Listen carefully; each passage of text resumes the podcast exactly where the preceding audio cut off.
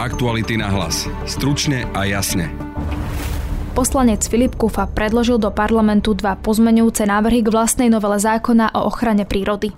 Ak by sa zákon schválil, zvrátil by reformu národných parkov a ohrozil by podanie tretej žiadosti o peniaze z plánu obnovy. K téme viac povie redaktorka Aktualit Jana Kubisová tie najťažšie ostali v podstate nakoniec, to je Tanap, Napand a Malafatra, ktoré sú v podstate zároveň aj najdôležitejšie z pohľadu ochrany hluchania a odvrátenia prípadnej pokuty zo strany Európskej komisie. Poslanci už ale schválili aj iné novely, ktoré môžu oslabiť ochranu prírody. Budete počuť právničku Via Juris Ivanu Figuli, ktorá bude hovoriť napríklad o novej stavebnej legislatíve z dielne Štefana Holého. V zásade vzniká úrad pre územné plánovanie a výstavbu. Bude kompetentný tak pre územné plánovanie, pre výstavbu. Dokonca vyzerá, že by mal povolovať veľké stavby ako, ako diálnice, železnice. My to, my to vnímame veľmi problematicky, hlavne z toho titulu, že to bude vysoko centralizovaný systém s predsedom, ktorý bude menovaný Národnou radou na 7 rokov, bude skoro neodvolateľný. Jeho predsedom sa stal Holeho parťák Martin Hybký. No a Hybkého nová inštitúcia začala napríklad svoje fungovanie nákupom luxusných aut.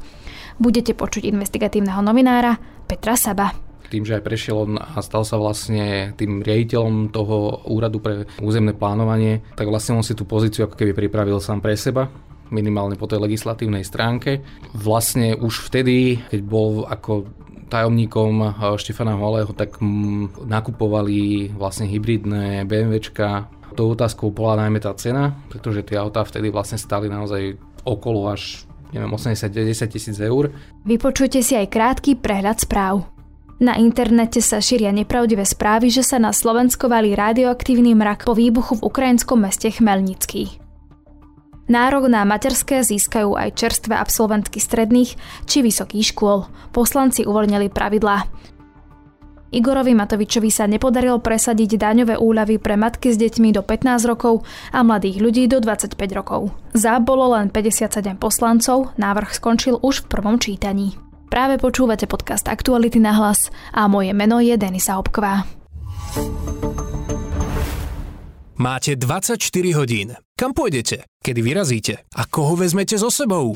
Len na vás záleží, ako sa rozhodnete vyskúšať populárne SUV Ford Kuga. Teraz ho môžete zažiť až na 24 hodín úplne zadarmo. Tak na čo čakáte? Zdolajte hory aj mesto. Zažite pohodlie, komfort aj skvelé jazdné vlastnosti. Stačí vyplniť formulár a vaša cesta sa môže začať. Navštívte Ford SK a presvedčte sa sami.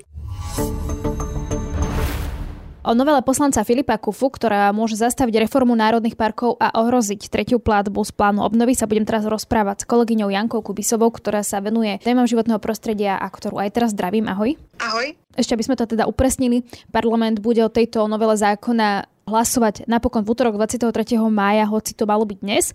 No ale teda poďme priamo k tomu, čo teda Filip Kufa chce. Táto e, novela môže zastaviť reformu národných parkov. Poďme vysvetliť tú reformu národných parkov, lebo to už je niečo, čo prešlo a on to chce teda zvrátiť. Filip Kufa e, žiada, aby vlastne chránené územia a teda aj národné parky mohli byť vyhlásené až po súhlase vlastníka alebo viacerých vlastníkov, ak, ak je tam viace, viacero vlastníkov, ktorí by sa museli na tomto ale zhodnúť nadpolovičnou väčšinou. No a vieme, že rokovania o zonáciách sú mimoriadne náročné, pretože štát nevlastní všetky územia, ktoré chce prísne chrániť a práve na súhlase s ich majiteľmi sa dohoda na zonáciách národných parkov už roky zadrháva. Čiže posilniť postavenie vlastníkov pozemkov by znamenalo, že tie chybajúce zonácie by sme nemuseli vedieť dokončiť, keďže možno by sme nemali tie písomné súhlasy. Tým by vlastne sa stopla alebo priamo by to zasiahlo reformu národných parkov a takisto aj projekty z plánu obnovy, ktoré sú na to naviazané. Mm-hmm. Poďme teda k, samotnej reforme národných parkov. V čom je vlastne kľúčová? To, to sú tie zonácie, vlastne, ktoré potrebujeme urobiť, pretože na to vlastne máme aj čerpať peniaze z plánu obnovy za tie zonácie. Ak, ak ich nezrealizujeme, nám hm, hrozí aj pokuta zo strany Európskej komisie, ktorá nás zažalovala za to, že sme nedostatočne chránili biotopy hlucháňa. No a v súčasnosti máme zatiaľ iba tri uh, zonácie troch národných parkov, ďalšie tri sú v procese rokovania, no a tie najťažšie ostali v podstate nakoniec, to je Tanap, Napand a Malafatra, ktoré sú v podstate zároveň aj najdôležitejšie z pohľadu ochrany hluchania a odvrátenia prípadnej pokuty zo strany Európskej komisie. Iba na dokreslenie zonácia, to znamená, že nejaké delenie do zón. Áno, vlastne zonácia znamená, že niektoré územia budú zaradené do A zóny, niektoré do B, C a D. To znamená, že teraz máme vlastne 5 stupňov ochrany a pričom naj, najprísnejšie chránený je 5. stupeň a po novom to bude vlastne A zóna, ktorá bude najprísnejšie chránená a to znamená, že teda všetky tie stupne a tie písmená sú priradené k stupňu ochrany a Ačko znamená najprísnejšie chránená.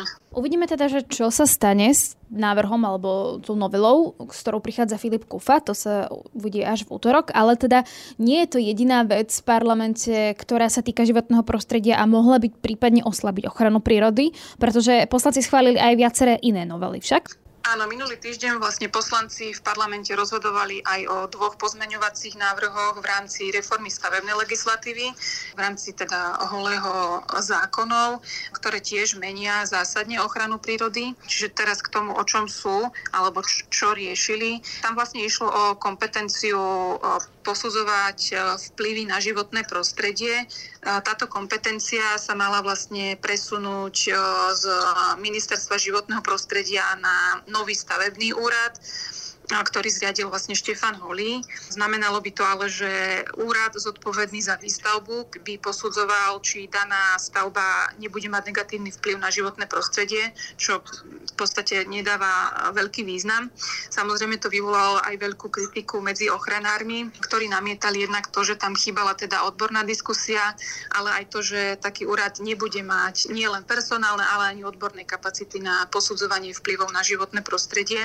Ja ešte doplním, že že posudzovanie vplyvov na životné prostredie musí mať vlastne každá veľká stavba, u ktorej sa teda očakáva, že môže mať nejaký vplyv na svoje okolie a, a životné prostredie. Čiže táto kompetencia napokon ale zostala pod ministerstvom životného prostredia, ale čo prešlo a čo je tiež veľký problém, je v podstate to, že sa výrazne oslabili právomoci verejnosti, samozprávy a tretieho sektora alebo mimovládnych organizácií zasahovať vlastne do procesu povoľovania takýchto stavieb pretože novela ruší právo verejnosti podať odvolanie proti rozhodnutiu o povinnosti posudzovať vplyv nejakej stavby na životné prostredie, alebo ruší tiež právo odvolať sa proti záverečnému stanovisku, ktoré vlastne je výsledkom toho posudzovania. Aj rezort životného prostredia, aj mnohé ochranárske organizácie vlastne volajú potom, aby prezidentka Zuzana Čaputová nepodpísala tento zákon,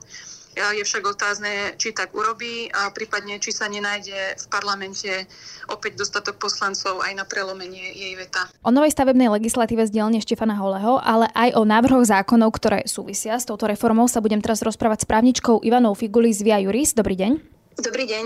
Začnem takou otvorenou otázkou. Kritizujete túto novú stavebnú legislatívu. Tých dôvodov je asi viac, ale tak skúsim sa aj tak otvorene opýtať, prečo? Čo vám na nej prekáža?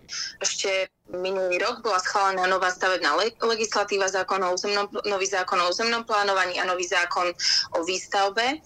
A v súvislosti s touto novou legislatívou boli predložené ďalšie balíky noviel do parlamentu. E, konkrétne išlo o dve, dva poslanecké návrhy z, z dielne Sme rodina, ktoré vlastne novelizujú približne 80 zákonov, ktoré je nevyhnutné novelizovať v súvislosti s tou novou prijatou stavebnou legislatívou.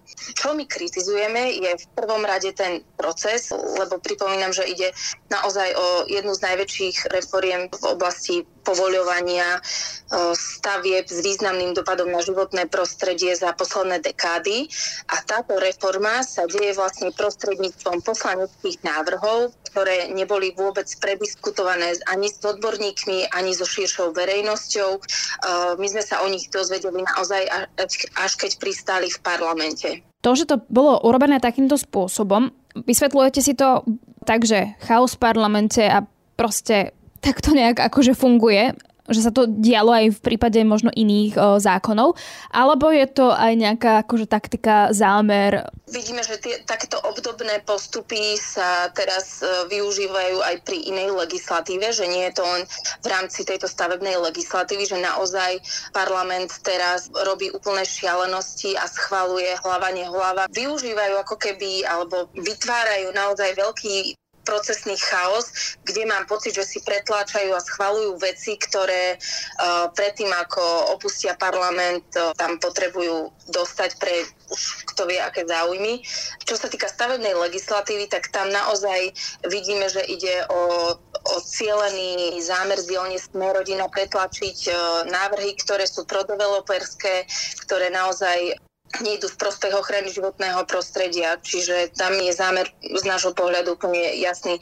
Lebo keď sa pozrieme na to, tak ministerstvo životného prostredia tiež vlastne pracovalo na tejto reforme, avšak poslanci predbehli ministerstvo a predložili vlastné návrhy, ktoré neboli predmetom diskusie. No ale oni napríklad e, argumentujú ten samotný úrad, že pre občanov bude menej byrokracie, bude to jednoduchší proces, bude to transparentnejšie a zase pre developerov hovoria, že sa zjednodušia konania a rýchlejšie schváľovanie povolení, že to bolo vlastne možno, že aj v realite niekedy problém, že to dlho trvalo a že toto celé by to malo zjednodušiť. To my nikdy uh, sme ani uh, nepopierali, že je nevyhnutné tie procesy naozaj zefektívniť, že na, naozaj sú niekedy veľmi ťažkopádne, uh, zdlhavé. Avšak čo my tvrdíme, že táto reforma sa uh, realizuje bez toho, aby sa zanalizovali súčasné problémy, že kde to vlastne aktuálne viazne, kde sú tie problémy. Pričom mnohé mnohé veci my aj vieme, kde sú vlastne tie príčiny uh, malo efektívneho výkonu štátnej správy, čiže áno, poďme zefektívňovať, modernizovať tie procesy, ale na základe nejakých analýz dát a aby to uh, v konečnom dôsledku aj dávalo nejakú logiku. Napokon my sa obávame, že tie návrhy sú tak zle napísané, častokrát zmetočné ustanovenia, vnútorne rozporné, že my máme obavu, že či ten efekt nebude úplne opačný a že či to tie procesy ešte neskomplikuje. Lebo napokon aj Slovenská inšpekcia životného prostredia sa k tomu vyjadrila, že je to tak nejasne napísané, že môže byť veľmi zložité pre tých úradníkov tú legislatívu čítať a vedieť, ako budú mať postupovať. Teda pôjdeme aj o, ešte ďalej do praxe. Hovoríte, že vy si myslíte, že to skôr ako keby nahráva developerom, že je to proti životnému prostrediu. Čo teda tam je také, že to podľa vás naozaj ukazuje na to, že by to mohlo pomáhať niekomu eh, inému, napríklad developerom? Tak eh, tento posledný balík eh, noviel, čo sa schválil, schválila sa tam vlastne novela zákona o posudzovaní vplyvov na životné prostredie, čo je naozaj zásadný proces vo vzťahu k povoľovaniu stavieb, ktorý majú významný dopad na životné prostredie, kde dnes aj verejnosť, aj odborná verejnosť má silné postavenie, aby mohla vstupovať do toho procesu, ovplyvňovať ho, komentovať, znášať pripomienky, prípadne sa odvolať, ak boli nedostatočne posúdené tie vplyvy na životné prostredie, tak v tomto procese sa práva verejnosti výrazne krátia a bude, bude naozaj to postavenie výrazne osla, oslabené. Napríklad nebude môcť uh, už sa odvolať proti takému uh, závažnému rozhodnutiu, ako je rozhodnutie zo zisťovacieho konania, kde sa určí, či sa činnosť má posudzovať v zmysle zákona o EIA alebo nie. Tak tu tá verejnosť nebude môcť odvolať. Vieme teda aj nejaký príklad, že z praxe, kedy sa takto ľudia najčastejšie, kedy využívajú toto právo, o ktoré by teda prišli? Napríklad môžeme si zmieniť taký príklad malé vodné elektrárne, na ktorých sme spolupracovali aj my vo Via Juris kde naozaj bolo veľmi významné postavenie verejnosti, aby sa mohla k tomu vyjadrovať a vstupovať do konania. Čiže napríklad, ak by uh, mala vodná elektráreň, orgán posudzovania vplyvov rozhodol, že netreba ju posúdiť, tak podľa schválenej legislatívy by verejnosť už nemohla namietnúť, že zle, zle to bolo ohodnotené, posúdené, že neboli zobrané v úvahu, ja neviem, ďalšie vodné elektrárne, ktoré sú v uh, okolí tej konkrétnej stavby stavby, čiže nemohla by znášať pripomienky za, za tej novej schválenej legislatívy. Vďaka tomu, akú legislatívu máme dnes, mnohé vodné elektrárne nestoja. Napríklad na, na rieke Hron uh, bolo plánovaných skoro na každom 5. kilometri uh, malá vodná elektráreň, čo by úplne zničilo uh, rieku ako biokoridor a proste stal by sa z toho už len kanál. Hej. Vďaka verejnosti, ktorá vstupovala do týchto konaní a namietala, výstavbu týchto vodných elektrární k realizácii mnohých e, vodných elektrární nedošlo. Že asi hlavne sa rozprávame možno aj o mimovládnych organizáciách. Lebo môžu to byť samozrejme aj miestni obyvateľia, ktorým záleží na tom, aby keď sa bavíme o vodných elektrárniach, aby tá rieka nejako vyzerala, aby mala charakter rieky, aby to nebol nejaký kanál. E, takisto to môžu byť samozrejme ochranárske organizácie, môžu to byť rybári, ktorí chcú mať živú, zdravú rieku a nie nasekaných e, vodných elektrární na každom kilometri. Čiže môžu to byť rôzne subjekty, nie, nie je to len o tých mimovládkach. Mm-hmm. Tak. Potom teda e, vy napríklad poukazujete aj na to, že Úrad pre územné plánovanie výstavbu, to je úrad, ktorý už existuje, ale vznikol práve pre túto stavebnú legislatívu novú, ak teda to hovorím správne. Poukazujete aj na to, že niektoré napríklad ministerstva ako doprava príde o svoj odborný orgán a ten prejde pod e, práve tento nový stavebný úrad. Nie je to jedna vec, je to akože sú, súbor viacerých vecí. V zásade vzniká jeden vysoko centralizovaný úrad, e, úrad pre územné plánovanie a výstavbu ktorý bude mať 8 regionálnych pracovísk, o, o ktorých veľmi nevieme ešte, ako budú fungovať. Zatiaľ to nie je úplne známe, keď celá táto sústava už má začať fungovať o menej ako jeden rok. V zásade tento úrad bude kompetentný tak pre územné plánovanie, pre výstavbu, bude takisto vyvlastňovať, dokonca vyzerá, že by mal povolovať veľké stavby ako, ako diálnice, železnice. Naberá na seba e, veľmi veľa kompetencií. My to, my to vnímame veľmi problematicky, hlavne z toho titulu, že to bude vysoko centralizovaný systém s predsedom, ktorý bude menovaný uh, Národnou radou na 7 rokov, bude skoro neodvolateľný.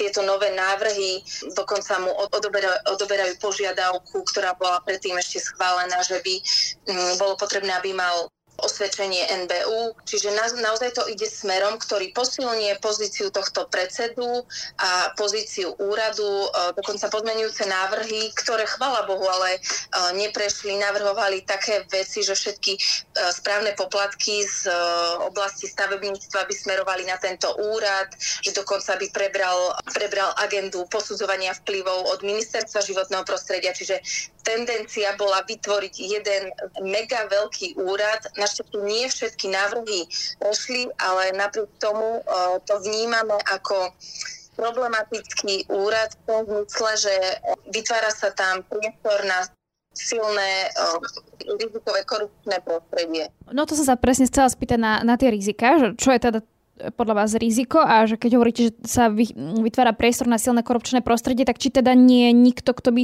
ten úrad kontroloval? Prečo tam vzniká to riziko na korupčné správanie? Tým, že sa tam koncentrujú vlastne tie právomoci, jednak územné plánovanie, e, dokonca teraz novelami sa pre, on prebral kompetencie na, úze, na úseku územného plánovania aj od ministerstva životného prostredia. E, tá výstavba, vyvlastňovanie nemá ako keby nadriadeného, čiže vyslovene len nejaká prokuratúra a súdy budú môcť preskúmavať, ale ďalšia vec, čo, ktorá je veľká neznáma, je aj ten uh, informačný systém, cez ktorý sa majú tie stavebné konania diať diať, o ktorom absolútne nič zatiaľ nevieme. Zatiaľ nebolo vôbec zverejnené, kto to má robiť, kto to pripravuje. Má to začať fungovať o menej teda ako jeden rok. Ešte ste spomínali, že teda bude tam zabetonovaný a takmer neodvolateľný človek na 7 rokov na čelo toho úradu. Neodvolateľný, e, tam sú teda aké podmienky na to, aby ho prípadne odvolali, ak by zistili, že nie je všetko v poriadku? On mal byť pôvodne menovaný vlastne vládou na 5 rokov a teraz sa to vlastne mení tak, že bude menovaný Národnou radou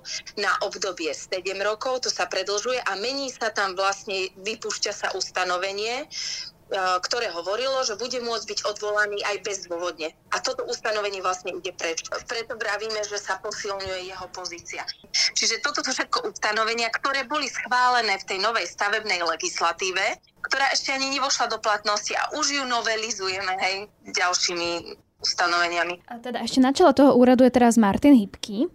My vieme, že ako teda prebiehal výber, e, ako sa vlastne dostal on na čelo toho úradu, či vieme? Uh, už minulý rok a menovala ho vláda. Viem, že, že vtedy, čo bolo také zaujímavé, že vlastne tie kritéria uh, výberové sa ako keby prispôsobili jemne. Máme podozrenie na, jeho, na výber jeho osoby, lebo sa tam vložila do vzdelanostnej požiadavky, myslím, že elektrotechnické uh, vzdelanie alebo ne, ne, nejaký takýto odbor, ktorý vlastne bol aj prekvapivý na túto pozíciu, ale presne to sedelo vlastne na pozíciu pána Hybkého, čiže to bolo vtedy také zaujímavé pri výbere jeho osoby. V štúdiu momentálne vítam kolegu Petra Saba a témou bude predseda Úradu pre územné plánovanie a výstavbu Martin Hybky. Peťo, vítaj. Ahoj. Písal si vlastne o úradníkovi Hybkom, o tom, že si potrpí na luxuse. Čo vieme vlastne teda o Martinovi Hybkom, o šéfovi e, nového úradu? Vlastne prišiel na úrad e, vicepremiéra, ktorý bol založený teda na požiadavku vlastne vtedy koaličnej strany Sme rodina. Stal sa tajomníkom vicepremiéra Štefana Holého. V minulosti bol v spoločnosti Tomra napríklad, ktorá je známa prístrojmi na recyklovanie fliaž, ktoré dnes vlastne máme v obchodoch. A teda to je pomerne také zvláštne, že človek s takýmto pozadím, s vysokou školou e, elektrotechnickou vlastne sa dostal na post, kde by sa teda mala riešiť hlavne legislatíva. Práve už e, na tomto poste toho vlastne tajomníka bolo jedno vlastne z jeho úloh bola práve, práve vypracovávanie toho nového návrhu stavebného zákona. Čiže on vlastne z tejto pozície vlastne pripravil tú legislatívu, ktorá neskôr vlastne prešla. Čiže tak povedať zjednodušene povedané, že tým, že aj prešiel on a stal sa vlastne tým riaditeľom toho úradu pre územné plánovanie, stavebný úrad, tak vlastne on si tú pozíciu ako keby pripravil sám pre seba minimálne po tej legislatívnej stránke. Už vtedy, keď bol ako tajomníkom eh, Štefana Holého, tak moji kolegovia vlastne prišli na to, že vtedy, vtedy vlastne sa nakupovali vlastne hybridné BMWčka pre pre práve tajomníkov o tomto úrade vicepremiéra. Tou otázkou bola najmä tá cena, pretože tie autá vtedy vlastne stali naozaj okolo až neviem, 80-90 tisíc eur. To, že mohli, dos- že mohli byť nakúpené za takúto naozaj vysokú sumu, tak bolo to dané tým, že vlastne boli, boli to tie plug-in hybridy, čiže boli ekologické tie autá a vlastne tým pádom pre ne platil vyšší limit a nie ten vlastne, ktorý, ktorý ako keby platí pre obyčajné spalovacie auta, ktorý je, pokiaľ sa nemýlim, niekde na úrovni 50 tisíc eur. No a v tomto trende pokračuje na tom úrade. Áno, takisto potom vlastne na tom úrade jedna z tých prvých zmluv toho úradu je práve na nákup e, hneď troch takýchto BMW, vlastne takisto tiež v rozmedzi od 70 do 80 tisíc eur.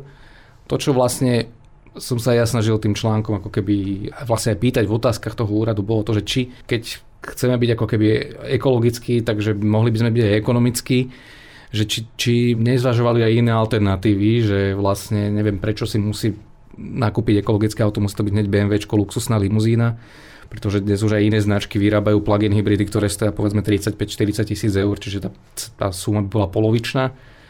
A na to bohužiaľ nám nedostali žiadnu odpoveď. V podstate odpoveď znela len, že boli to práve tieto auta, ktoré nakúpili, ktoré splnili tie ich požiadavky.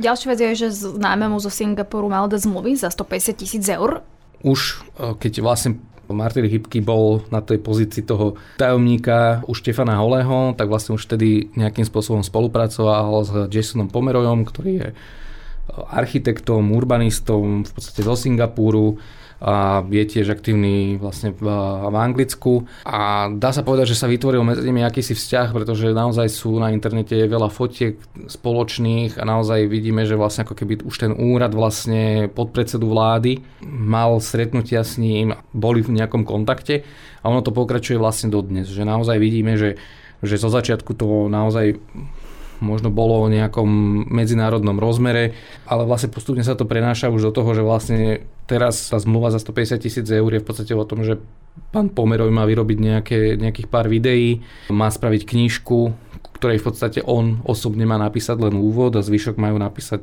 nejakí jeho ľudia, ktorých má proste zamestnaných. A vlastne toto má byť za tých 150 tisíc eur vlastne ako keby dodané tomu úradu. A takisto si myslím, že úrad nedostatočne vysvetlil tú, tú potrebu toho, že či naozaj toto potrebujeme, lebo v podstate je to dosť taká akademická vec. Je to téma nejakej digitálnej dvojičky, kde je predstava vlastne toho úradu aj v tom, že vlastne z toho zákona nového vyplýva, že konanie pred stavebným úradu by malo byť e, digitalizované.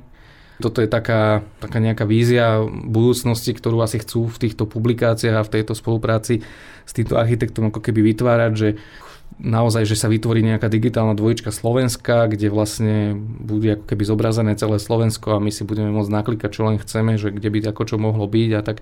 Ono to znie celkom dobre, len otázka je, že či tá najpalčivejšia téma pri tomto celom vlastne procese okolo toho stavebného zákona a vôbec o tom, o tom vývoji toho softvéru a toho všetkého, čo je s tým spojené, je naozaj to, aby sme mali nejakú akademickú publikáciu s nejakým, nejakým medzinárodným architektom, ktorý nám v podstate tak povedať, s akademickou formou má priblížiť, že, že ako to má fungovať. Vôbec to podľa mňa není o nejakom konkrétnom fungovaní a vôbec to nebude o nejakom o nejakých konkrétnych problémoch riešenia normálnych ľudí, ale skôr to je, by som povedal, taká popularizačno-marketingová publikácia, ktorá v podstate má skorej slúžiť na nejakú, povedal by som, že medzinárodnú reklamu pre úrad. Ani nie tak pre Slovensko, ako skôr pre ten stavebný úrad. Okrem týchto spomínaných vecí vieme aj doterajšie aktivity úradu. Ty si vlastne v texte písal, že propagácia a uvedenie nového stavebného zákona do života. Či vieme aj, čo ďalej možno robia a ako ten úrad funguje?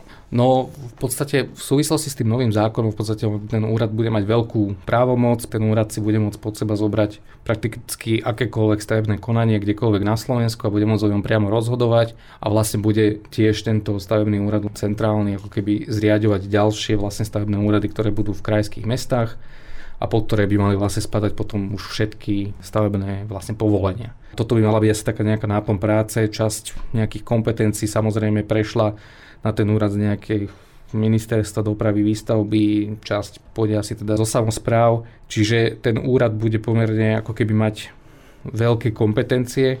Na toto by sa malo vlastne v tejto chvíli asi najviacej pripravovať. Ale to, aká konkrétna činnosť je, tak naozaj ťažko sa to hovorí, lebo naozaj tie tlačové správy, ktoré ten úrad aj vydáva, v podstate skorej hovoria práve o takých aktivitách popularizačno, cestovateľsko, medzinárodných práve šéfa úradu Hybkeho, ktorý bol napríklad predstavovať ten nový moderný systém v Spojenom kráľovstve, v Ománe a proste takto, že ako keby oveľa menej sa hovorí o tom, o tých naozaj podľa mňa kľúčových veciach, ktoré ten úrad má riešiť ktoré sú dodnes není jasné a pritom ten nový zákon vlastne a ten nový postupy by mali vlastne už o rok platiť. A tieto veci, tie detaily ešte stále nie sú doriešené, alebo respektíve ani netušíme, ako to bude fungovať, ale ako keby gro tej aktivity minimálne toho vedenia je skorej naozaj zamerané na to, že ako sa prezentovať niekde v zahraničí. Aktuality na hlas. Stručne a jasne. To je z dnešného podcastu všetko, ale vy si môžete vypočuť náš ranný podcast s komisárkou pre osoby so zdravotným postihnutím Zuzanou Stavrovskou o tom, že táto krajina nie je pre zdravotne postihnutých a ona sama má obavy. Môžete si vypočuť aj najnovšiu časť podcastu Nahlas Ukrajiny o tom, ako je krajina pripravená na traumy vojakov a civilistov. Na dnešnom podcaste spolupracoval Adam Obšitník. Od mikrofónu sa lúči a pekný deň želá Denisa Hopková. Aktuality na hlas. Stručne a jasne.